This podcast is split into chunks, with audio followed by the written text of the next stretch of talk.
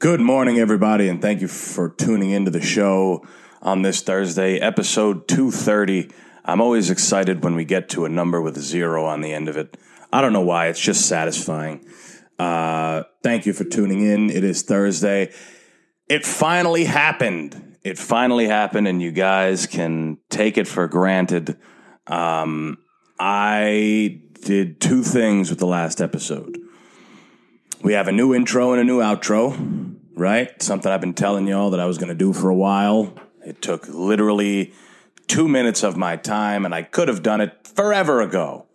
But we got that. We introduced the uh, the audience funding platform known as Buy Me a Coffee, because as you all know, I do love me some cafe. Mmm. Burn my mouth. Remember when I was trying to sell coffee to you guys? Ha!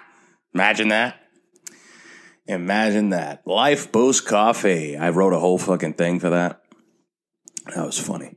But anyway, uh, that happened, and I missed our first date. I missed our first one. Labor Day. Labor Day was on Monday, and I was supposed to have an episode out for you guys, and I did. I had an episode ready to go. I just decided to put it out on Tuesday. I said, fuck it. Put it out on Tuesday. It's Labor Day. Let's celebrate like everybody else. The summer is over. The summer is over, guys. A summer that people were very grateful for this year. This year was the first summer in a couple years where people weren't in a state of suspended anxiety the whole time. There were moments, right? There were moments, sure, sure. There were times when you thought maybe something bad could happen. Maybe something bad could happen. But a great mix of brainless leaders and a news cycle willing to support those brainless leaders has really put us at ease. Even though, even though there has been a lot of terrible fucked up shit happening, especially in the summer with gas prices and, you know, the, the the the crisis in Ukraine happening and all these other things, the cost of living and inflation and all these things going up. People were able to ignore those things this year. If it's not a pandemic that's killing grandmothers, it seems like everything is just, it's back to business, right? It's back to business. As long as there aren't old people dying on ventilators, most people are okay. Most people are okay, and as long as we have some entertainment in the news cycle, as long as we have some legitimate entertainment. I mean, n- there was no entertainment like Trump, right? There was no entertainment, but they they muffled him, right? They muffled him. They didn't let him do what he wanted, right? He still did it, but they didn't want him to. So the news cycle was very much against him, and everyone was very uh, anxious about him. Nobody except for his real, for his followers who were massive, a massive force to be reckoned with, and still are. They were the ones who were able to keep it interesting because the news wasn't helping. The news wasn't helping us here. Um, but now the current uh, cabinet that we have, that's that's doing a very, uh, they're doing a job. All right, let's say that. They're doing a job, an interesting one. Um. They're, they have the media behind them, so it's actually a little bit more exciting. That's, this is where we get uh, our leader, Mister Joe Biden, who can barely speak, can't talk about numbers, can't answer questions, can't do much, right? He's pretty much there to wave. He's there to mindlessly wave, just teetering on the ledge of a brain aneurysm, while they pump him up with amphetamines and nootropics and all different kinds of things to keep this man standing and upright for another, uh, how long has it been? I don't even know. twenty twenty-four is the next election. So we need at least two more years. We need at least two more years out of this guy. and, uh, and, and that's what they're doing. They make, and, and with the media behind these people, this is when we get the entertainment value that we really look for as Americans when we're watching politics. Because to really take it seriously, you have to be kind of a sick person, right? To really take all this conniving and scheming and these backdoor deals and to know that these people are literally fucking you at every corner. They're making more money than you could have ever fucking dreamed of. They're making deals that only support them and their rich, wealthy criminal friends. When you realize these things, that these people don't work for you, the only redeeming quality is that it's entertaining. The only redeeming quality is that the acting is good. Right? This brings me back to a couple episodes, a few, many episodes ago, where I would talk, where I spoke about how we should just have actors play politicians, because that's what it is already. But people don't want to realize that. And you saw that with that speech that they put together with Joe Biden. Beautiful theatrics, beautiful. Red lights behind him. He's saying all these things with passion and conviction, like, like, he's saying those things like he was, like that's how he is as a person. Oh, there's all the all the New London sounds outside. But he's he was saying it like he wasn't putting on an act. You know, I, I mean, politicians are actors the whole way, but at least maintain the act. Maintain the character. Mister Biden, you are not a strong, Uh, ironclad, trustworthy leader that we all are, are are looking to help pull us out of whatever problems we have as American citizens. We don't really, I mean, people, I'm sure there's people who look at him that way, but most of us, most of us, hold on, there's the garbage truck. Biden's driving it. Most of us look at you Or, or most of us look at Mister Biden as a bumbling uncle who needs to be sat down in front of a window in a rocking chair and left alone because nobody wants to talk to him. He's a burden. He's gotten old. People need to go to his house and take care of him. He lives in squalor. If Biden wasn't a, uh, a, a politician or a statesman, he would literally be a crazy uncle that lives in squalor. For those of you that haven't watched it yet, you need to check out The Last Days of Ptolemy Gray. The Last Days of Ptolemy Gray was a uh, miniseries on Apple Plus or Apple T V, Apple T V, uh, that it was, uh, it was about an old man played by Samuel L. Jackson who lived in, uh, in absolute disarray. He was like ninety years old. He was once a professor. He was a genius at one point, but he's got dementia, and it's gotten worse and worse over time, and his nephew comes over and takes care of him. He's the only one that comes by. He's the only one that comes by and takes care of him. He's the guy from eight mile. I don't remember his name either. Uh, he's got a lazy eye. Kind of looks like Forrest Whitaker, but isn't. But anyway, they, uh, you know, and and he, that's what Biden would be. Biden would be a Uh, disheveled old man who lives alone, whose family abandoned him because he's too much of a burden. We got to come to his house all the time. He wants to talk about the days back in Scranton and Delaware or whatever the fuck, wherever he's from. That's what he wants to talk about. And nobody wants to hear it. Nobody wants to hear about it. Nobody cares. And uh, he's going to talk about how he was, you know, uh, involved in the Senate and he was all these things and he was the vice president at one point and da da da. But if he never got to president, then he would be, you know, that's where his story would stop, especially since he had massive brain surgery and uh, and the whole thing. He might be the first president to have massive brain surgery, other than John F. Kennedy, of course. But they, uh, you know, it, it's it, right now people are kind of overlooking how scary some things are because we have a mindless leader, which is what we want, right? We don't we we want a person that will, uh, you know, just put us at ease. The president, I look at the president like a maitre d'. You go to a restaurant, there's a maitre d' there. He welcomes you. He tells you maybe there's a real good specials tonight. Like you say, wow, you know, ask your waitress about him. And it's an older man, right? Usually an older man walks you to your table, says, oh, "Get here's a nice." Uh, uh, wine menu, and we have a full service bar, and here, just have a seat. Just have a seat. Don't, and you don't even look at the prices on them. You know it's going to be expensive, but you don't look because you're here to have a good time. You're here to have a good time. And and and the president is supposed to serve as a maitre d'. He's supposed to come over and say, hey, are you having a good experience? This is nice, isn't it? Isn't it nice? We sat you right by the window. That filet is nice. That's a good filet. How'd you get it? Medium rare? Good man. That's the way to do it. That's the way to do it.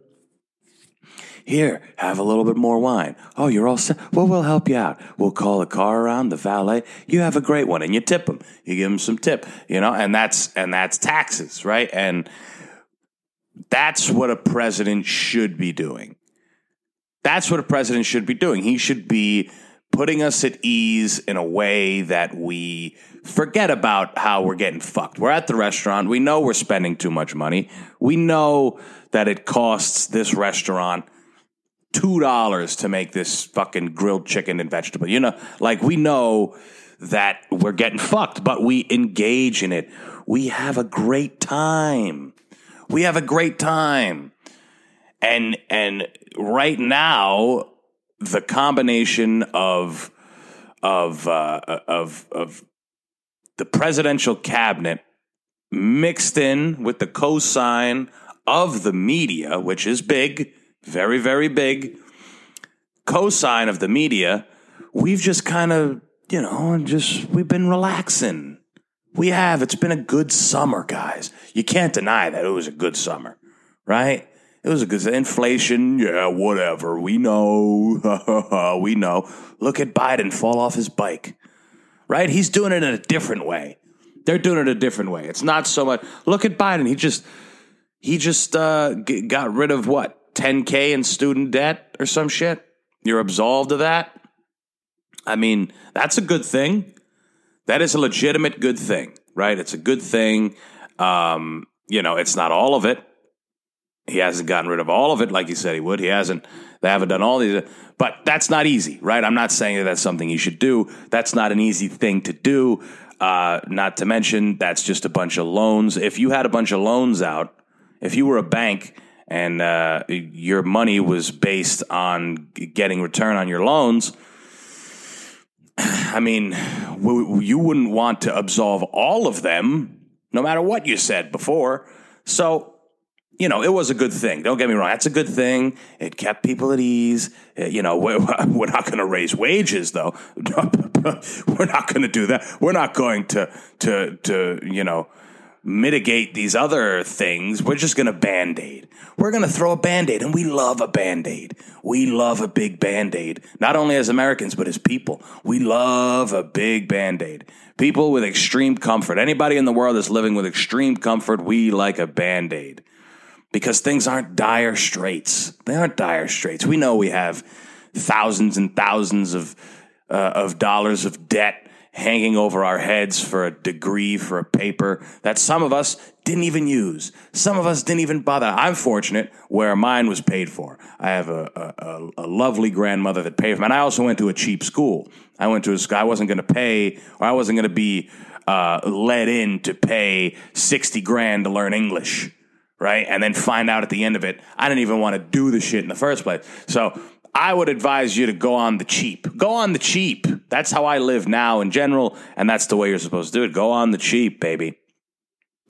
But, uh, you know, I mean, they've done a great job at keeping us, and that is, I think that's going to be the story of this presidential run uh, by Biden. I think it's going to be the story because you know, Trump was so polarizing and people were so worried and the pandemic and bop, bop, bop. And uh, this current president is uh, isn't doing um, isn't doing much. But what he is doing is keeping us at ease. He's keeping us at ease while we while we watch interest rates go up, and we watch prices of homes go up, and we watch costs of living go up and inflation go up, and our wages stay the same.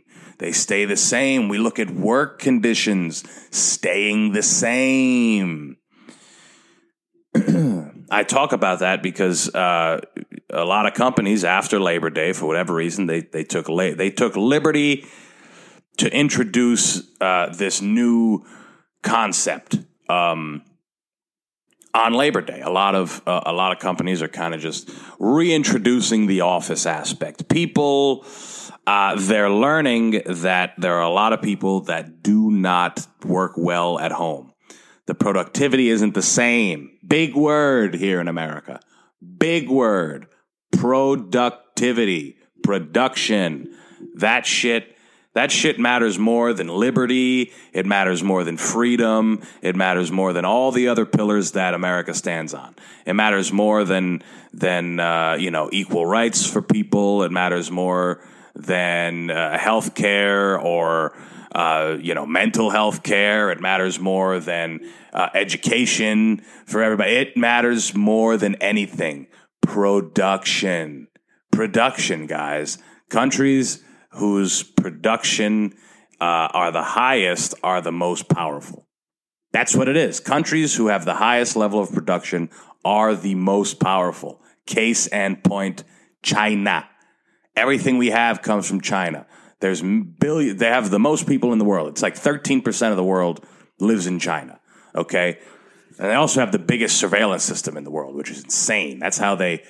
That's how they're able to uh, keep the streets clean. That's how there's very little murders, because they uh, they have cameras everywhere. The biggest surveillance system in the world, China. They track your footsteps, the whole thing. I read something about it the other day. But back to my original point, you got China, you got the U S. These are the biggest countries in the world because their production is fast. It's fast and it's constant. It's constant and it's part of the culture. And if you're at home in your pajamas, where's the fire? Where's the rush? If you're at home in your pajamas talking on a headset, playing on your laptop, and when you're not doing work, you're playing video games, I mean, where's the urgency? Your life's too easy at that point, right? That's what these companies see. It was funny because during COVID, everyone was like, oh, I love working at home. And everyone still does. Everyone loves working at home. I love working from home. And there was all this talk of, well, maybe we're gonna we're gonna see a new age of work where we won't need these big, monstrous corporate buildings, and we can... Uh, You know, we, we people can work from home, and they can work from anywhere. They can take their laptop anywhere that has Wi-Fi. If they're on a beach that has Wi-Fi, they can work on the beach all day. And people were starting to be optimistic. They were saying, yeah, this sounds like a good idea. I hope this does happen. I hope this happens. I hope that we can all find jobs that allow us to work from home. I hope that all jobs go that way. I hope that these companies realize that they're spending money they don't need to spend on rent, on property taxes, on building these big corporate fucking offices. And people were very excited for that. We're going, oh, this is going to be good. This is going to be good. This is the new normal, right? The new normal. Now I don't need to drive to work. I don't need to sit in traffic. I don't need to listen to that same bullshit radio show I listen to every day. I don't need to listen to that asshole that screams in his microphone in his apartment alone in New London, Connecticut. I don't need to do now. I can I can do it if I want, but now I don't have to. I don't have to in my car. I don't have to sit at the water cooler and talk about nonsense with Jeff and Jennifer. Everyone in my office names start with J. I don't need to do that. I don't need to do that shit anymore. Yes, this is great. Thank God for pandemics. Thank God for everything changing. This is awesome. This is going to be great. And then all these big corporations said, ha, good one. Good one. How are our numbers going to stay up when you aren't in a constant fear of anxiety? You need to be confined to a space, to a place and time. You need to be confined to it. You need to be in the culture of an office, or else you won't feel like you need this, right? You won't feel like you're at work. We need you to feel like you're working. We need you to feel like you're a... Co- we need you to be presently aware of the fact that you are a cog in this machine, but do nothing about it. We need that. We need that feeling, because that is true control. That is immense control over the mind, control over the body, control over the emotional state of a human being. If you force them to do something, if you force them to do something that is actually hurting them, that is actually a detriment to them, but they're doing it because they feel like they need to, you've convinced them of that? Wow, you are a, I mean, you're a cult leader, you're a wizard, you're a president, you're a statesman, you're, you're, a, you're, a, you know, you're a leader in general. You are someone that could change the fabric of these people's lives as well as your own. You are someone that is, you know, has immense power over these people. You do.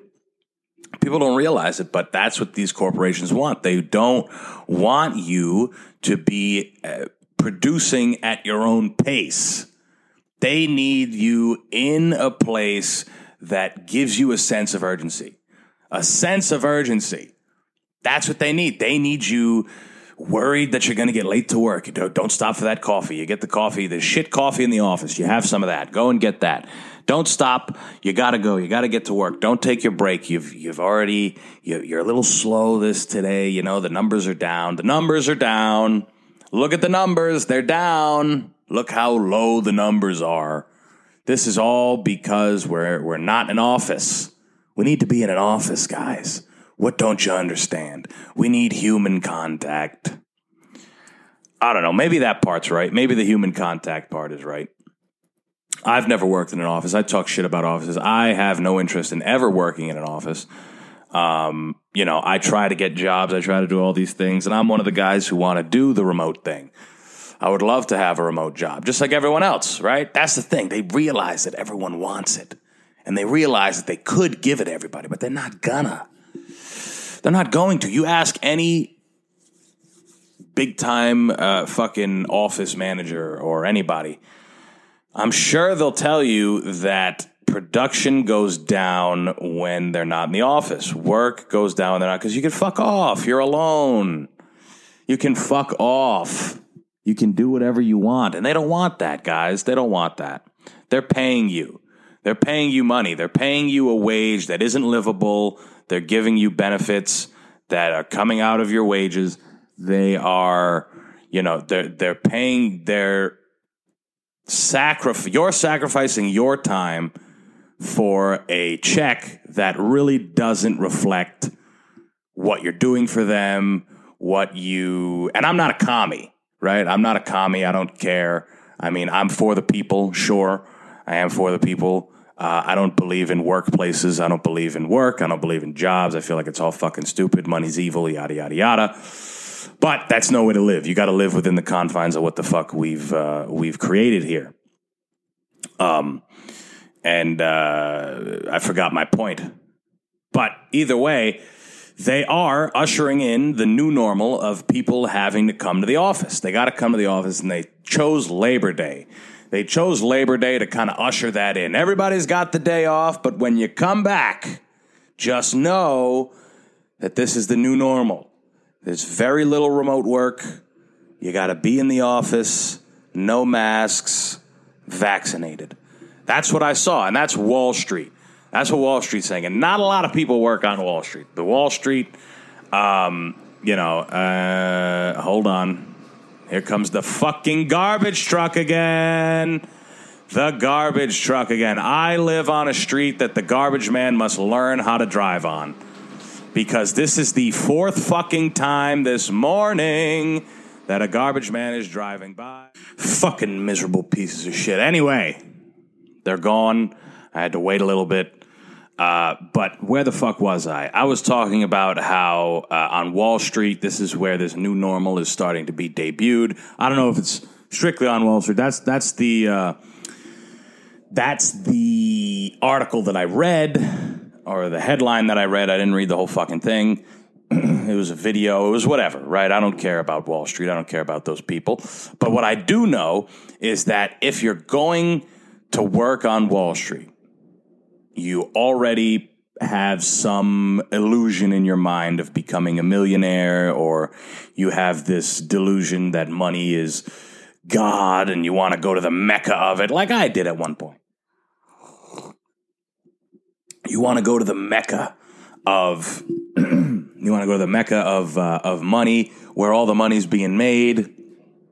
Um, you know, you want to uh, slave away for a boss that has a boss that has a boss that has a boss, and they all make disgusting amounts of money. But you are the little tiny peon that where the some of these guys started, some of them didn't, some of them were born into it, right? Some of them didn't have, some of them had to do minimal work to get where they are. But I digress. You, on the other hand, you're a person that maybe came from modest, modest means. And uh, and you thought your way out would be to get a job on Wall Street. So now you've gone ahead and you've gotten yourself, you just got hired. It's twenty nineteen. You just got hired as a account executive on a nice, in a, in a brokerage firm right there on Wall Street. And all you do, you're an account, you're a, you're a, you're a investment banker. And all you do all day, seventy, eighty hours a week, is just plug away at big corporate trades. You talk to the corporate, you just you just go back and forth with these big monumental amounts of money, and you try to you try to game the system and make money on it. You arbitrage, right? That's what you do. You you you trade with the money of a massive corporation, and you do that, and they trust you. They trust you big time, and you're like, yeah, I'm working myself to the bone, but one day I'm going to have an empire. One day I'm going to be I'm going to be the boss, boss, boss, boss, boss. And, uh, you know, and then the pandemic hits and it's like, oh, no. Oh, God. What am I going to do? And for the first few months, you didn't know what you were going to do. The market was in turmoil. Even your company, one of the biggest companies on Wall Street, the biggest firms on Wall Street, whatever. If you're a firm on Wall Street, you're one of the biggest uh, financial institutions in the country, if not in the world. So you were just employed by one of these people, and now it's uh, pandemic time, and they need to reset. So you might have a little bit of time off, and now you're thinking, hey, uh, you know, I've always wanted to play the French horn.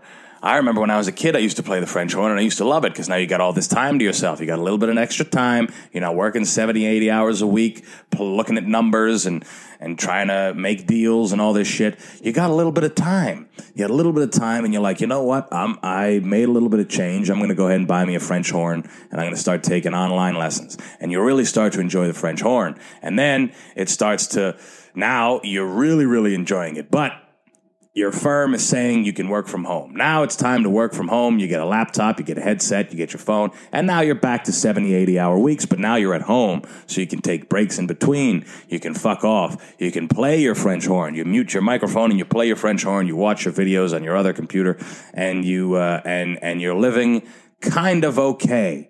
Right? You're living not bad because you're able to do both. You're able to, while you make money and work and do the thing that you set out to do, you're also learning the French horn. You're learning how to do something else. Whereas otherwise, if you were working seventy, eighty hours a week at an office, you would go to the office, work, come home, jerk off, go to bed. Because now, you know, you're exhausted. You don't want to do, you don't want to think about a fucking French horn. But now, because you're at home and you can work at the same time, you can you can either fuck off while you're working, or you can do something else. Do something that you enjoy. But what's going to happen? Some of that productivity is going to go down. But you don't un- you don't really you don't see that. You're like, yeah, meh, maybe, but who knows? I'm doing well. I'm in my pajamas. I can make a sandwich. I can get up. I can, you know, I can do whatever. I can read my French horn books. I can do anything I want while I'm at home working, which they don't want, guys, which they don't want. So now fast forward to twenty twenty-two, uh, you know, all those feelings of maybe this is the new normal. Maybe now I can do these trades at home. Maybe now I can do my job at home. Maybe they trust us enough to do this. And the answer is no. The answer is absolutely not. So uh, get rid of that French horn. Get that suit back on and get the fuck in this building. Sit at your desk. Are you stupid? Are you fucking dumb? You really thought that we were going to let you do whatever the fuck you want while you're employed with us? My goodness. You sick son of a bitch. The only companies that are still doing that are the companies that allowed it beforehand. And there's probably some other ones, but they'll smarten up too. They will smarten up too. They're going to say, well, it was, you know, it was the pandemic. We all had to make adjustments, but we got to get back to the office. We got, we are fun. We had fun while it lasted, didn't we, folks? We had a good time while it lasted. We had a great time even. We were able to do anything. We were we were relaxing. We could spend time to think. We could talk with our, our kids, right? During summer vacation, we could see our children. You know, we, on our breaks, we could go for a walk around the neighborhood. Uh, on our lunch break, we could go swimming at the beach or in our pool, or, you know, we could do anything. We could get a workout in in the middle of the day. Now you're refreshed for your next half of the day. They don't want that, guys. They don't want that. They never did. They never did want that. Even when they did it, they were like, ah, God, this is terrible, but we need to do something. If you think that that's going to be the default, I don't know. I mean, it's it probably isn't, right? It probably won't be. We'll probably never, uh, not never, but for a while now, as long as humans are still doing these jobs uh, that most humans don't want to do, as long as, as we're subject to doing things that we don't want to do but feel like we have to do, we're going to be doing it in person. Most of us. Not always, right? Like I said, there's plenty of remote opportunities. There's more now than there ever have been. But most of these companies, I'm thinking, will smarten up and they're going to stop with this bullshit of working at home, or you're able to work on a train, or you're able, you know, they don't, they don't want that. They don't want freedom of location.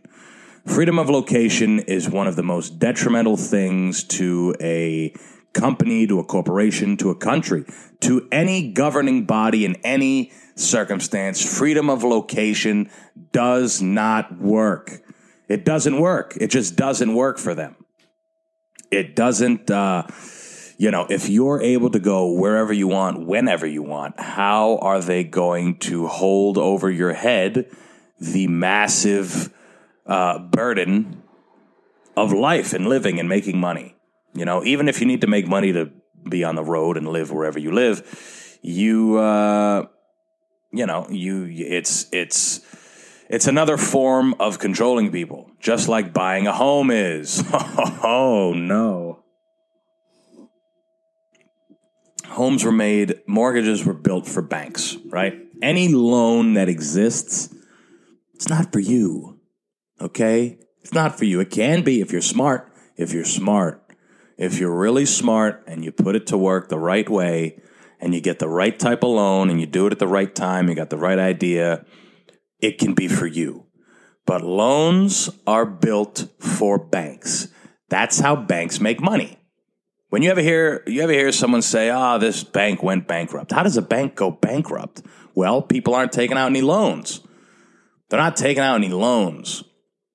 That's how companies, that's how banks make money. Any kind of loan. That includes personal, business, student, uh, uh, buying a home like a mortgage, Um, borrowing against your home. Like, these are all ways that banks make money. And they had convinced, whoever they is, have convinced the American public that a great way, a great way to show your economic prosperity in this country is to buy a home. Buy yourself a little piece of land that will confine you to one space for as long as you own it. Not always true. Right? Because you could sell it, but then, of course, you wouldn't own it, right?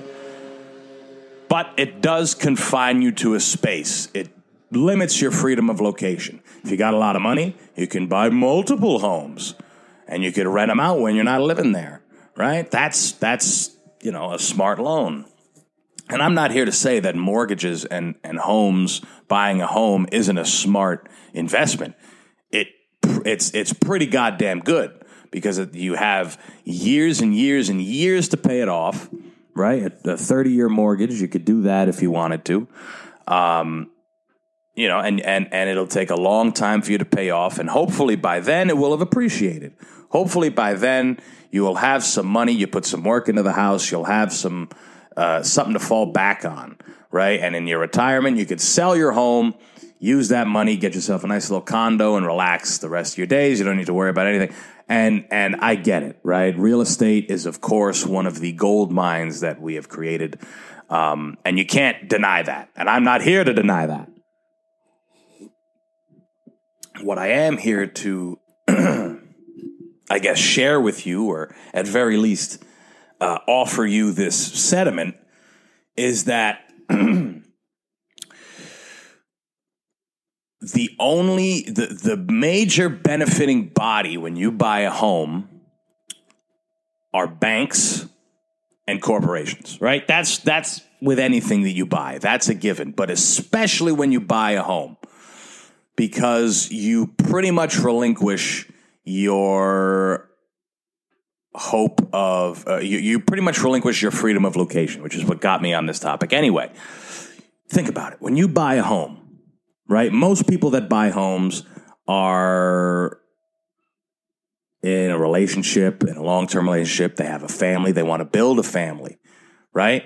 So you're not going to buy a home that's thirty miles away from where you work, you know, forty, or, or maybe I should say, you know, over an hour away from where you work, because the average commute in this country is an hour. But you want to, you know, you want to be in a nice neighborhood, and you want to be in, which are coincidentally, Uh, it near nice schools, you know, and you want to have, a, you know, you want to be in a in a neighborhood that has a nice school, which is typically a nice neighborhood for your kids, and you know, you want to, uh, or for your future kids. Jesus, smoker's cough. You see that? That's how you know that bad bad days are coming. When I'm just sitting here breathing and talking, and I just start to cough, but. Uh,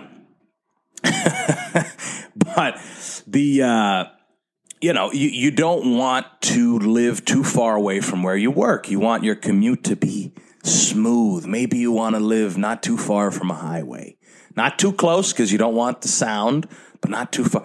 We're getting very, very specific where where you d- decide to live, right? There's a lot of things that come into play when you decide to invest in a home. And for good reason. It's a big investment. It's a big jump. But that doesn't take away from the fact that you are confining yourself to one location for the most part. But you do that with your job too, right? These, this, it all, it all links, guys. It all links. If you have a place that you have to be forty hours a week, eight hours a day, sometimes more than that, you don't want to be that far from that place. You're going to be there very often. That's a third of your day. You're going to be there very often. You don't want to have to commute like a motherfucker to get there. That's why big metropolitan cities are a thing, because that's where people work. They work in these fucking, in these places, and they want to be able to get there in and out. That's why New York is so fucking populated, and, and public transit is such a thing there, because you want to be able to get in and out. You're confined to this radius, and buying a home has become much harder these days. It has become much harder. I mean, it's just the the the prices. I, I saw a chart. Let's see if I can pull this chart up. Um, let's see. Oh wow, U S elections uh, are safe. Interesting. Um, let's see if I can find them. Maybe I should have had it up first. Nate Diaz trending. Nate Diaz is going to beat uh, Hamzat Chimaev this weekend. By the way, don't uh, don't buy the wolf tickets, people. Don't buy the wolf tickets. It's it, he's going to win. Um, and if he doesn't win, I've already made a bet that I will become a registered sex offender. Millennials and Gen Zers do want to buy homes; they just can't afford it. So here are the barriers to home ownership. I'll tell you the three top ones. The number one at forty-two percent is not enough income. Okay, not enough income. Number two is prices are too high at uh, at thirty-nine percent um, of. So this is a survey. So the first one is forty-two percent. Next one's thirty-nine percent. Can't afford a down payment at thirty-six percent.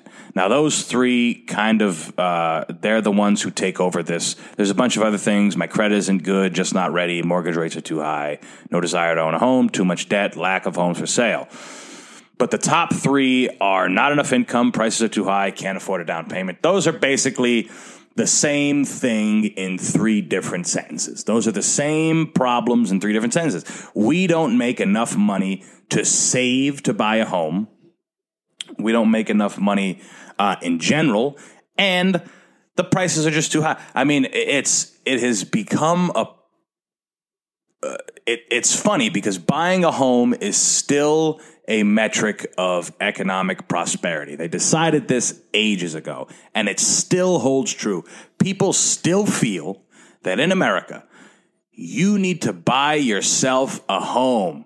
And if you don't, then you're just, you're fucked. You're just paying, you're paying for somebody else's home. You're paying for somebody else's dream. That's what people like to say. You're funding somebody else's dream. Well, what the fuck else am I supposed to do? You know, no matter what you do, what you buy, you're funding someone else's dream. Or you're funding someone else's livelihood. It doesn't matter. I mean, it's people. I remember, uh, you know, when I was on my you could do anything, when I was on that angle, when I was on that bullshit angle. Uh, you know, I would, I'd probably say some shit like that. You're working for somebody else and you're, you're paying for their dream. You're working for their, their dream. You're making their dreams come true and you're not doing anything for yourself. Well, what the fuck are you doing when you go to, uh, to C V S and you buy a bag of Doritos?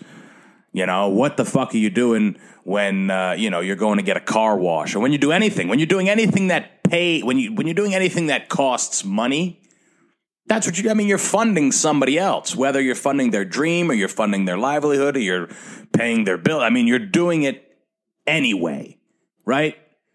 You can't act like when you take out a mortgage, you're not paying the bills of that bank. You're not paying the car payment of the C E O of that bank, of the manager of that bank. You can't act like when you aren't taking out a four hundred thousand dollars mortgage that, uh, you know, the C E O isn't going to roll up in a new Benz, okay? Or the or the real estate agent that sold you the house isn't going to make, you know, twenty percent on that. You can't act like that because it's not true. Anytime you buy something, you're funding someone else's livelihood. You're funding someone. People are funding us day and night. I work in a restaurant. If anybody orders from me and tips me, you're paying for. How come there are certain times where we're okay with it? When you go out to a restaurant and you tip the bartender, there's no objection there. Oh, he's work, she's working for a living. So's the motherfucker that sold you the mortgage. So's the motherfucker that sold you the car. So's the motherfucker that sold you the fucking the Reese's peanut butter cups at C V S.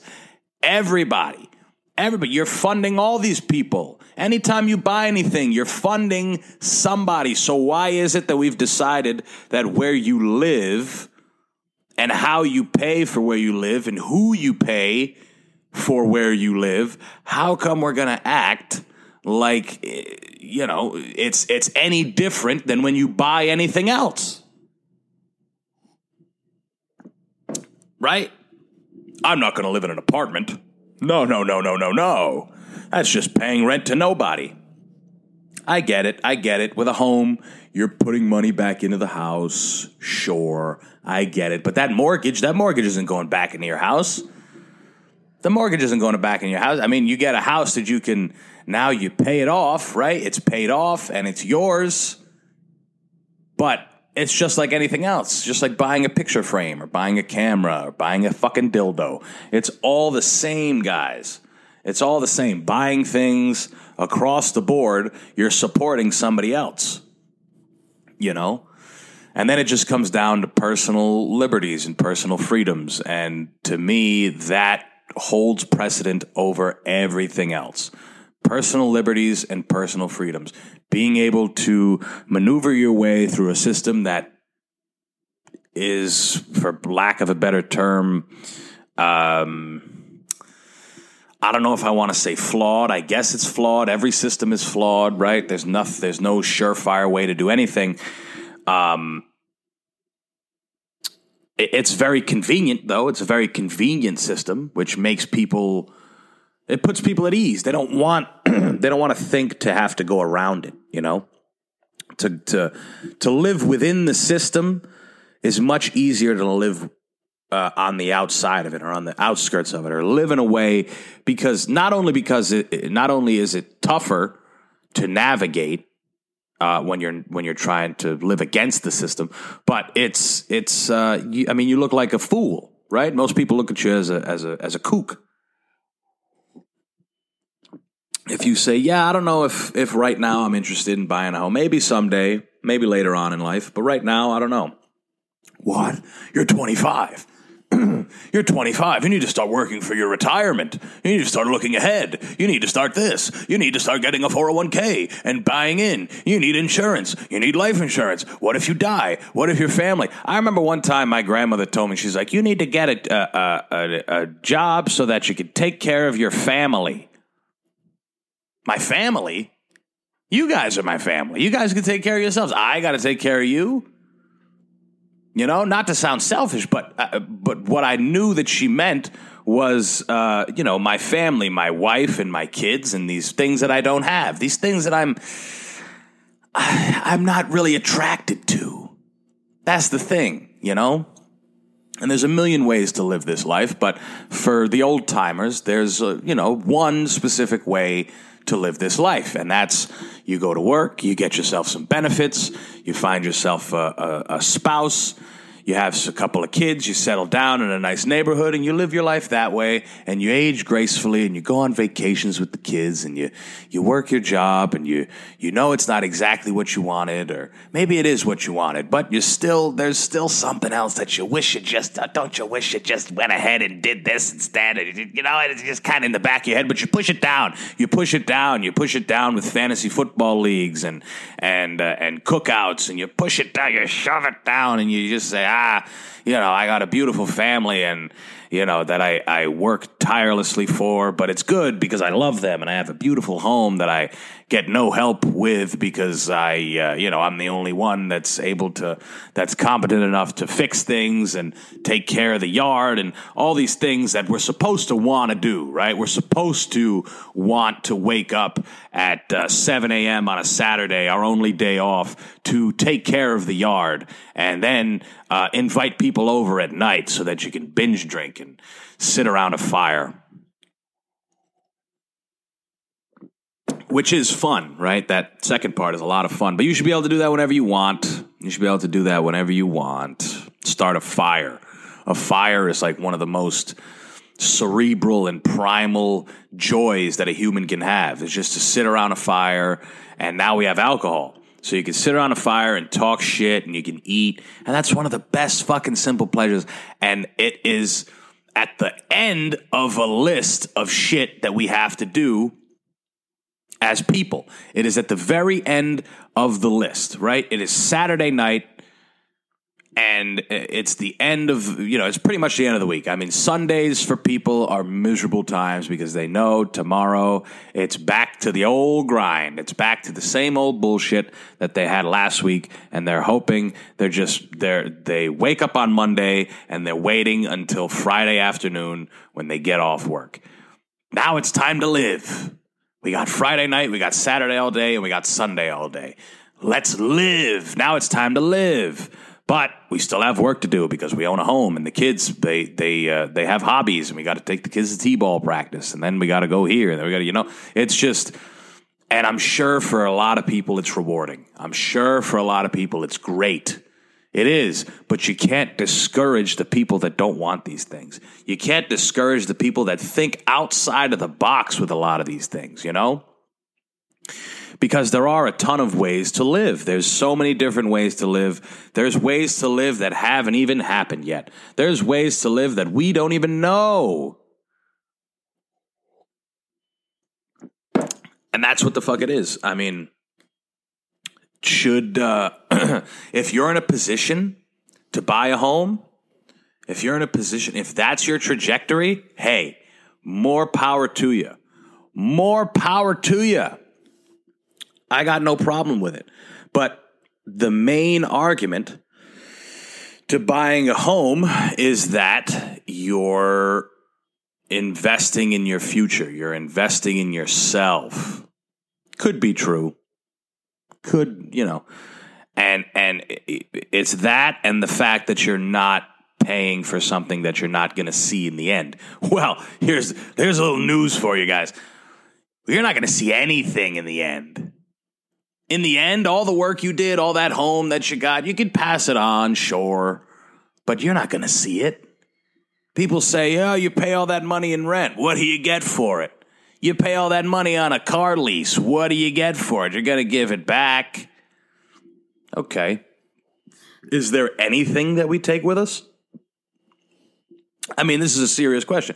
Is there anything that we bought, regardless of status, regardless of how much it costs, regardless of process and how good it made you look in life, is there anything at all that we buy that we can take with us? I'll let you guys answer that question. So in the end, it doesn't even matter. You see, I tried so hard and I got so far. But in the end, doesn't even matter. You know, that was a quote by me. I just, I came up with that quote. Um, yeah. So just be wary about that, guys. That's all I'm saying. All I'm saying is to be, uh, you know, just look at it for what it is. Look at it for what it is. Just, just look and understand that buying a home, doing all these things are great. They're great if that's what you want to do. They're great if you want to uh, live in a way that is conducive to, um, you know, conducive to your work, conducive to a life that is, you know, is is looked at as normal. Right? People look at certain ways of living and say, ah, that's not normal. That is ins- that's a crazy way to live. My goodness. What? That is insane. You know, it, it just understand that that process is no less insane than a person who moves from place to place, is nomadic, right? That's what humans are in general, right? The fact that we settle down in one spot is is is a newer. We lived a lot longer as nomadic people than we live now, right? A lot longer. A, a, a storm sweeps through, or uh, the the the population of deer or buffalo or whatever the fuck we were eating has gone down. Predators have moved in. We need to move. We need to get the fuck out of here. We need to leave. We need to walk. We need to trek. We need to get the fuck out of here. But uh, that, you know, that is gone away. It's gone away with the invent of homes and jobs and these type of things. And again, I have no problem with people who pursue these things. I hope, I hope you get it. I hope you get whatever the fuck you're looking for. But to judge and to say that people who don't want these things are a certain type of person or whatever, or, you know, they're wasting their money or their time. Hmm. We're all doing that in some fucking way, right? We're all doing that because, again, I'll repeat it again. Nothing we buy in this life can come with us. No matter how much time and effort we put into it, no matter how hard we worked for the down payment for it, it doesn't matter. It goes away just like we do.